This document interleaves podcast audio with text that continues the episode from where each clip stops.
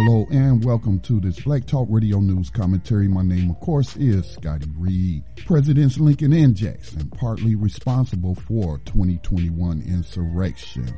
Historians should correct me if I am wrong about any points of history I am going to delve into, which informs my thinking that part of the blame for the attack on the U.S. Capitol on January 6, 2021 is in part due to the actions and precedents set by Presidents Abraham Lincoln and Andrew Jackson in dealing with the treasonous ringleaders of the Confederacy in the closing days and years after the U.S. Civil War.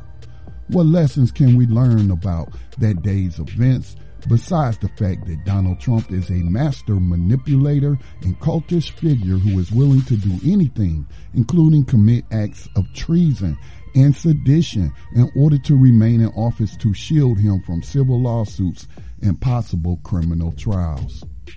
Presidents Abraham Lincoln and Andrew Jackson's coddling of those who took up arms against the United States of America is why the nation continues to be plagued with such domestic national security concerns.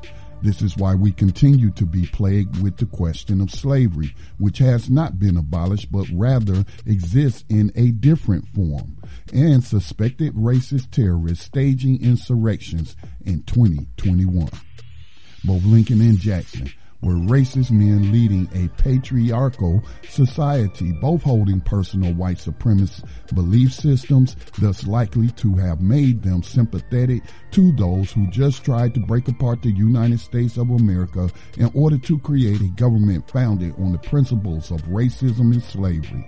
After all, these were men meeting who had formerly been congressional friends prior to Lincoln's election to president. Abraham's malfeasance in dealing with leaders of the beaten Confederacy is well documented, but not exactly explored by filmmakers and documentarians. Abraham Lincoln deserves none of the praise for which he is given, considering he was a racist politician from Illinois who somehow made it to the presidency campaigning on the back of the abolitionist movement of his day while making no promises to move to outlaw the institution if elected to office. He would later betray the abolitionist movement by endorsing the 13th Amendment along with other white Union representatives in Congress who perhaps were quick to end the bloodshed rather than actually end slavery. It did not matter to them, it seems, that their compromise would lead to a different form of lawful enslavement by way of the criminal justice system in both state and federal courts. State laws, commonly referred to as black codes, were written to target and terrorize the formerly enslaved African American citizens, returning members of the group back to a state of enslavement, except this time within the confines of the 13th Amendment.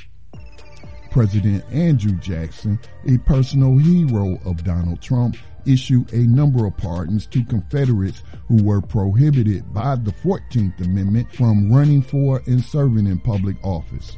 If I am correct, the pardons would allow former insurrectionists who took up arms against the United States, men who should have found the end of a U.S. government rope to run and hold public office while a number of arrests are being made in connection to the January 6th assault on the nation's capital. The ringleaders, including Donald Trump, members of his family, his personal attorney, Rudy Giuliani, and a number of others aligned with Trump, have not been charged for inciting the insurrection.